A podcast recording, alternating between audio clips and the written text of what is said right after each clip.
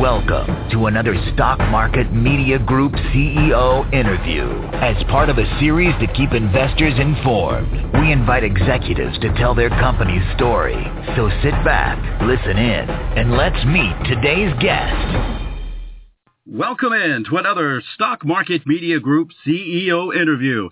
Today we're joined by two gentlemen from Nuvilex Incorporated. The company trades under the ticker symbol NVLX on the OTCQB. And without any further ado, let's introduce both men. First, the CEO, Ken Waggoner, and Dr. Gerald Crabtree, who is the COO. And we are excited to have both. We have plenty of questions for you, so we'll get right to it. Both men are at the ASCO conference in Chicago, the American Society of Clinical Oncology. And guys, does it feel like Nuvilex really belongs this year? Maybe give us a wrap-up of how things have gone at the conference for you, and let us know, do you feel like you belong there this year? We really appreciate the opportunity for us to be part of your program. We indeed are part of this ASCO annual meeting. It's pretty exciting. We've been here since late last week. We're here with 30,000 other attendees. Believe it or not, those attendees, or a good portion of them, have generated 10,000 presentations, all involving oncology. We've met with a number of people that we're involved with currently, and we've met with a number of others that we plan to be involved with in the days ahead. Dr. Crabtree, your thoughts? It's given us an opportunity to meet with some people that, A, are already familiar with the technology and are excited about it, and B, other people that want to know more about it. So it's been a really productive meeting. We've had private meetings with certain people. It's just been a very hectic time, but very rewarding. And Dr. Crabtree, now that Nuvilex has named CNS, or Clinical Network Services in Australia, as the CRO, the contract research organization that will be handling all aspects of the Phase 2B trial, can you give us a feel for what the goals are for anyone that may be new to Nuvilex? What exactly are the goals for this Phase 2B? The goals are the same as they were in the early Phase 1-2 trials, and that is anti-tumor effects of the pancreatic cancer treatment, Nuvilex's pancreatic cancer treatment, and those include median survival, percentage of one-year survivors, and as well a quality of life questionnaire will be used throughout the trial. The difference is that the 2B trial is actually like a mini Phase 3 trial. It will be two-armed in nature, randomized. In other words, the patient pool will not be all women on one side or all men on another side. It will be truly randomized. It will be carried out at more than one site, several sites. This will be done in Australia. 50% of the patients will receive Nuvilex's treatment, and the other 50% will receive the best available therapy, which currently is Celgene's combination of abraxane and gemcitabine. Another difference in the 2B study from the previous trials will be that in the previous trial, only two courses of treatment with cell encapsulation plus ifosfamide were given. In this trial, more than two courses will be given, but the similarity will be that the dose will remain the same as it was previously. In other words, one-third of the normal dose. And Dr. Crabtree, what would be the significance of more than the two courses that were used in the past? What would be the significance to use more than that? The way it works out essentially is one injection of the capsules with the cells inside them is given, only one. But the drug is given more than one. And in the previous trials, it was given 21 days apart, two injections 21 days apart. And the reason for that is so that any residual drug would be eliminated long before the second treatment would be given. And we're going to maintain that same schedule, probably. We don't know yet how many courses of therapy we can give. In other words, the drug will not build up in the system, and more courses necessarily give increased side effects. The side effect profile may remain, we hope, the same as it was in the early Phase 1-2 studies, and that is essentially zero serious side effects. With the naming of the CRO, the Phase 2B certainly seems to be entering the home stretch. So, Ken, I'll ask you the million-dollar question. When are the Phase 2B trials to begin? The Phase 2B trials will start when the GMP facility that Austrianova Singapore is in the process of building in Bangkok, Thailand, is complete, and the regulatory approval process has run its course. The facility is currently being manufactured. We're at the home stretch, and then comes the regulatory approval process. Okay, thanks, Ken. That actually gives us a target, gives us something, a milestone to look forward to. When we see that, we know that we are really close to the beginning of this trial. But I have to imagine that in the interim, a perfect way to pass the time is that you have plenty of work left to do to begin the Phase 2B. So I'll ask this next question that seems obvious. What is left to do to begin these Phase 2B trials? With respect to what remains to be done, we've put together a world-class team of oncologists, physicians, scientists, and clinicians. I think our shareholders know that we have Dr. Matthias Lohr working as part of our new team. I refer to this team as the Ocean's 11 team, along with Clinical Network Services. Clinical Network Services was the CRO, or the Contract Research Organization, that actually was keyed up to handle the Phase 3 trial of the same technology that we're going to be starting our Phase 2B in Europe. As most people know, that trial did not take place, but Clinical Network Services was ready to go. At the time, Dr. Matthias Lohr, who is now back on this team, was the principal investigator. He is, for all intents and purposes, functioning as our chief medical officer in connection with all that we're doing, but in particular the Phase 2B. We'll be speaking with another member of our soon-to-be Ocean's 11 team tomorrow. We're going to be interviewing an individual who is very familiar with this technology. He is a world-class oncologist and gastroenterologist out of Europe. We believe he'll come on board this week.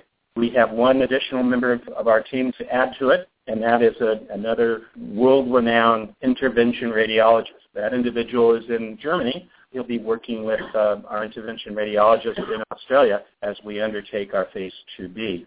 Again, we put together a really world-class group of doctors, scientists, and clinicians that will be working in concert with one another as we move forward on our Phase 2B. Now, there's a lot to be done between where we are now and when the GMP facility is finished and certified over in Bangkok, Thailand. We'll need capsules from that facility to commence our Phase 2B. Jared, why don't you go ahead and outline what remains to be done between now and then? As Ken said, during the time it's going to take to finish the GMP facility and get it accredited by regulatory authorities, the contract research organization that we've contracted with, Clinical Network Services in Australia, will be working on a variety of aspects that lead up to a clinical trial.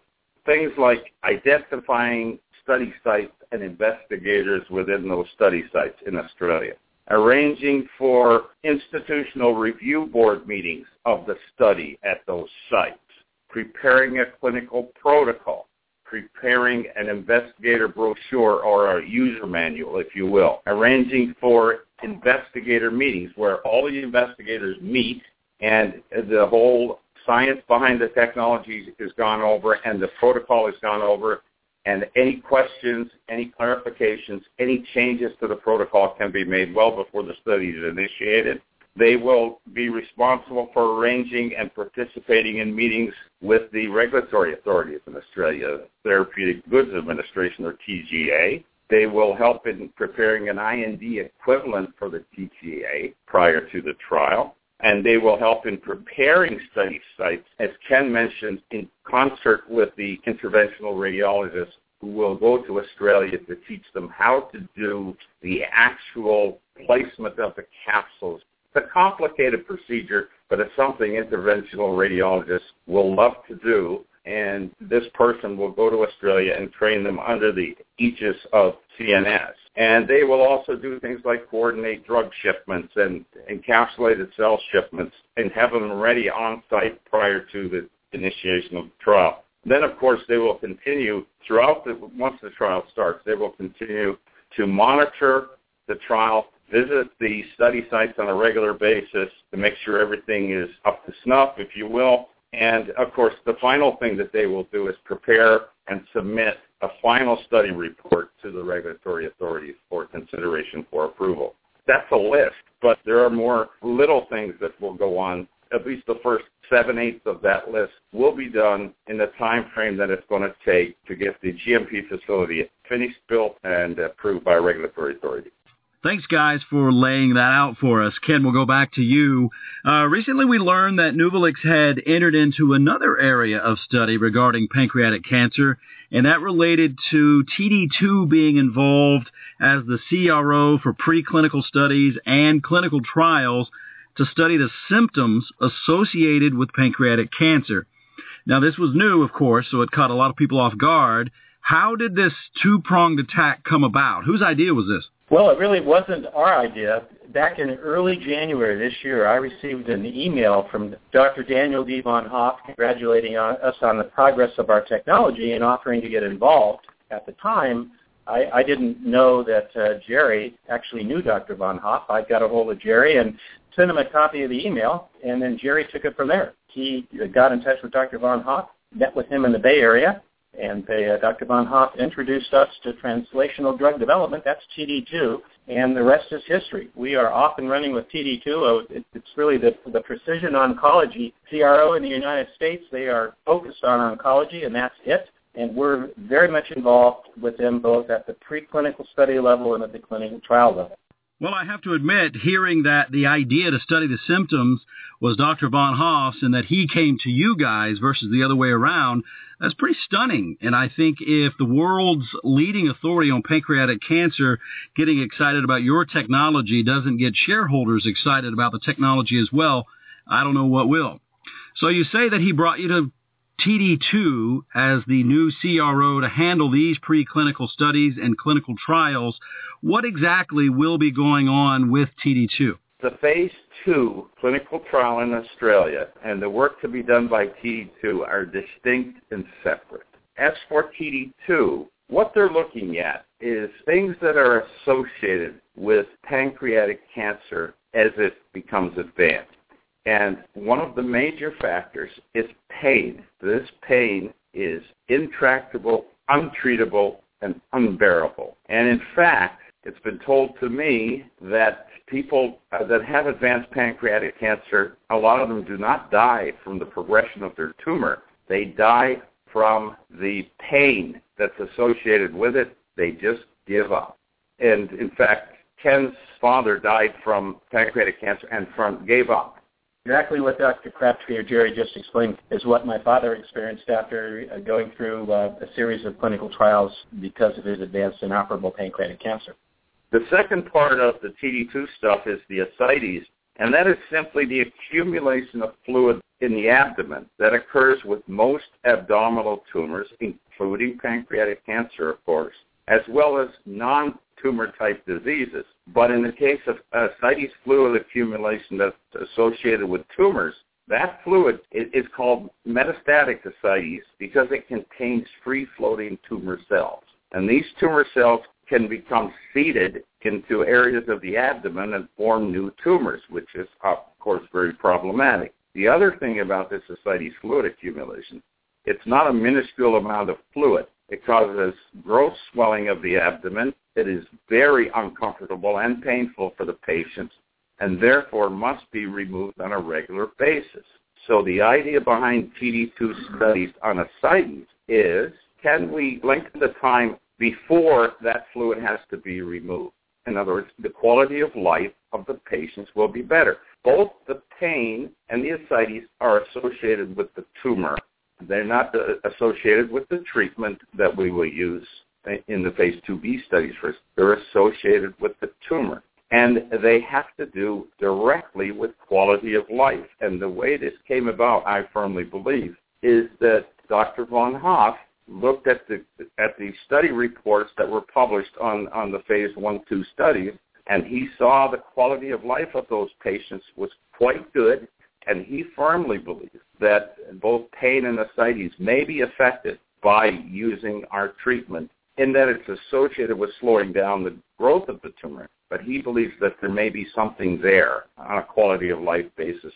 Dr. Crabtree, Nuvilex's pancreatic cancer treatment has a better survival rate than Celgene's abraxane, which is the gold standard, and also Eli Lilly's single-agent gold standard, gemcitabine. Do you feel like the reason that Nuvilex's pancreatic cancer treatment is able to achieve these higher survival rates has anything to do with its potential to relieve pain and potentially slow ascites? If it does decrease the pain, then maybe the patients won't give up, okay? And therefore, survival times would be better. As for the ascites, I do not think that that would be the case, simply because you can keep removing this fluid. This is not an easy procedure. You don't just stick a needle in there. I mean, you essentially make a cut, and then you go in, and then you suck this stuff out. But certainly with the pain, when you put it that way, it's a good angle. If the pain is less and the patients can tolerate it better, then their survival times may be increased. Okay, so any idea when TD2 will get started with these preclinical studies? As soon as they can implant the tumors in mice and get them to grow up. I don't know the actual doubling time of those tumors, but I suspect it's in the order of a few weeks. And then you can start treating the mice. Wow, so as early as a few weeks. That's exciting news. How about any other studies going on at TD2? Will it just be the pain and the ascites? There will be two others, actually. And one of them has to do, and it's an old interest of mine, one of them has to do with liver tumors or hepatomas. Now, pancreatic cancer metastasizes or spreads preferentially to the liver. And in fact, in the early phase 1-2 studies, in that report, there was a short bit in that report that said tumor nodules in the liver were reduced in size. Seems to me to imply that the activated drug may get through the pancreatic blood vessels and go down to the liver and also have a good effect on the metastatic nodules from the pancreas that occur in the liver. So I think that's a great area to look at.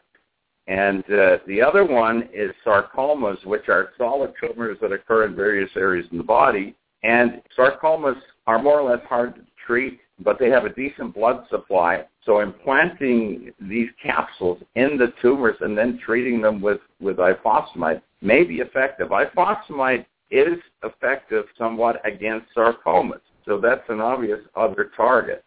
And that's a two-pronged approach to where we are now, and for the future, we've got the hepatic tumors to look at in sarcoma.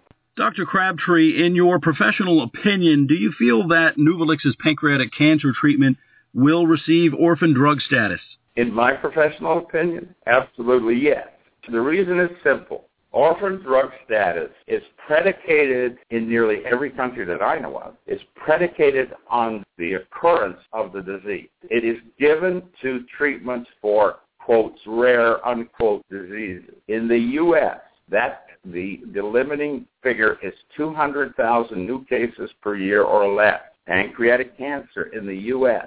occurs in only about 45,000 new cases per year.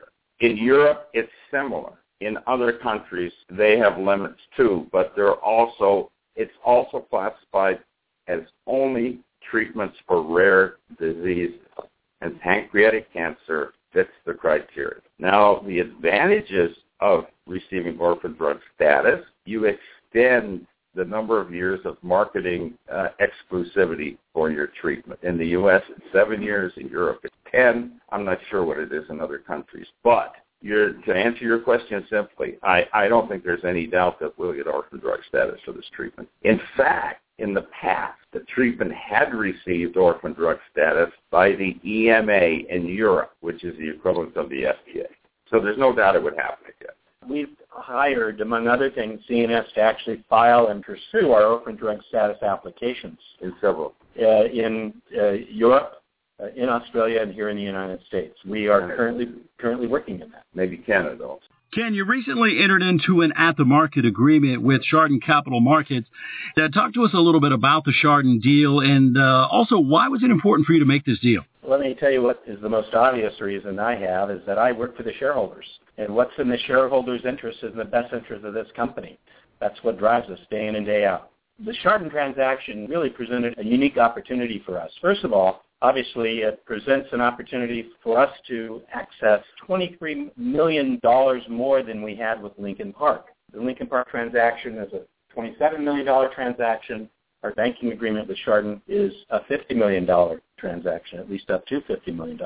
what's unique about the Chardan transaction and how it differs significantly from Lincoln Park is the shareholder value much greater with Chardan than with Lincoln Park. Why? Because the structure of the deal enables us to control the number of shares that we actually place into the market. We are not required to place any into the market. We place shares into the market when we need additional capital to advance our interests, both in the preclinical studies and the clinical trials that we've been talking about. But what's different about Chardan from Lincoln Park is we actually control the price at which we will be selling our shares into the market. That was not the case when we called, when we would put a call into Lincoln Park to have them sell our shares. They were to receive those shares at 95% of the current selling price of the shares. And then they place the shares into the market. That's not what we have here. We will control the share price. We will determine whether or not and under what circumstances we'll be putting shares into the market and the price at which we're willing to sell those shares. There's no discount to market with the Chardan transaction. All we're doing is paying a 3% transactional fee. So it's a much better deal from that perspective. Again, the price continues to rise in our shares. It means we put fewer shares into the market. Why? Because as the price rises and we're looking to raise a certain amount of funds, we don't have to sell as many shares into the market. It may be that we never get to that $50 million mark or remotely close. We simply got a better deal with Chardan than we had with Lincoln Park. Even Lincoln Park recognized that, and they were able to see their way clear because they were looking out, I think, for the interests of their shareholders as well, sizable shareholder of ours, and enabled us to move forward with our transaction with Chardan.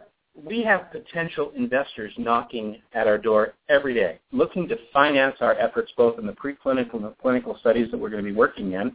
We started with Lincoln Park. It was the right transaction for us at the time. We believe that Chardan is now the right transaction for us at this time, but there are a number of others that continue to knock on our door to see if we can restructure ourselves in a way that would even further increase shareholder value. So that's basically why we did what we did. We have not closed any doors.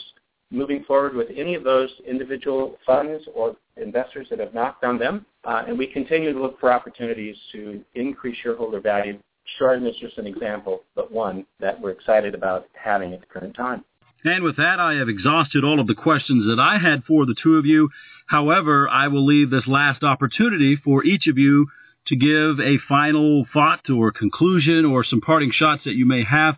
And we'll start with you, Dr. Crabtree. This technology, people in the know, oncologists, the oncology community, are starting to look at this, and they're impressed by it. And I've talked to numerous people about it, and the excitement is growing. Thanks, Dr. Crabtree. And now, Ken, we will give you the final word. The level of enthusiasm for this technology is surprising at a minimum. I know Jerry and I have worked awfully hard here the last several months getting it to where we are now. But, you know, when we went out and started to put together this Ocean's 11 team to work on the Phase 2B clinical trials, what was so encouraging about it was how willing those that were involved with this technology over 10 years ago were to get involved again and excited, not willing, but excited about this technology. Dr. Lohr lit up when he realized that he could be part of this Ocean's 11 team that we're putting together. Others have as well. So we're just really excited about the opportunity to get this product to market. Any delay in getting this product to market for a pancreatic cancer patient is a four-letter word. We are committed to getting this technology to market just as soon as we can.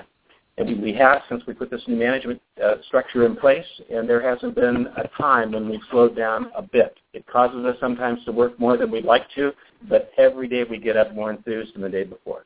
And I can't think of a better way to conclude this interview. And I thank both of you, Dr. Gerald Crabtree, the COO at Nuvilex, and Ken Waggoner, the CEO at Nuvilex. The company is Nuvilex Inc. It trades on the OTCQB under the ticker symbol NVLX, and it has been a privilege to interview both of you gentlemen today and have you take a little bit of time out of your busy schedule there at the ASCO conference. We thank both of you, and we thank you listeners for tuning in to another CEO interview. This has been another Stock Market Media Group CEO interview. Keep listening as executives continue to tell their story and investors stay informed on the companies they own right here on StockMarketMediaGroup.com.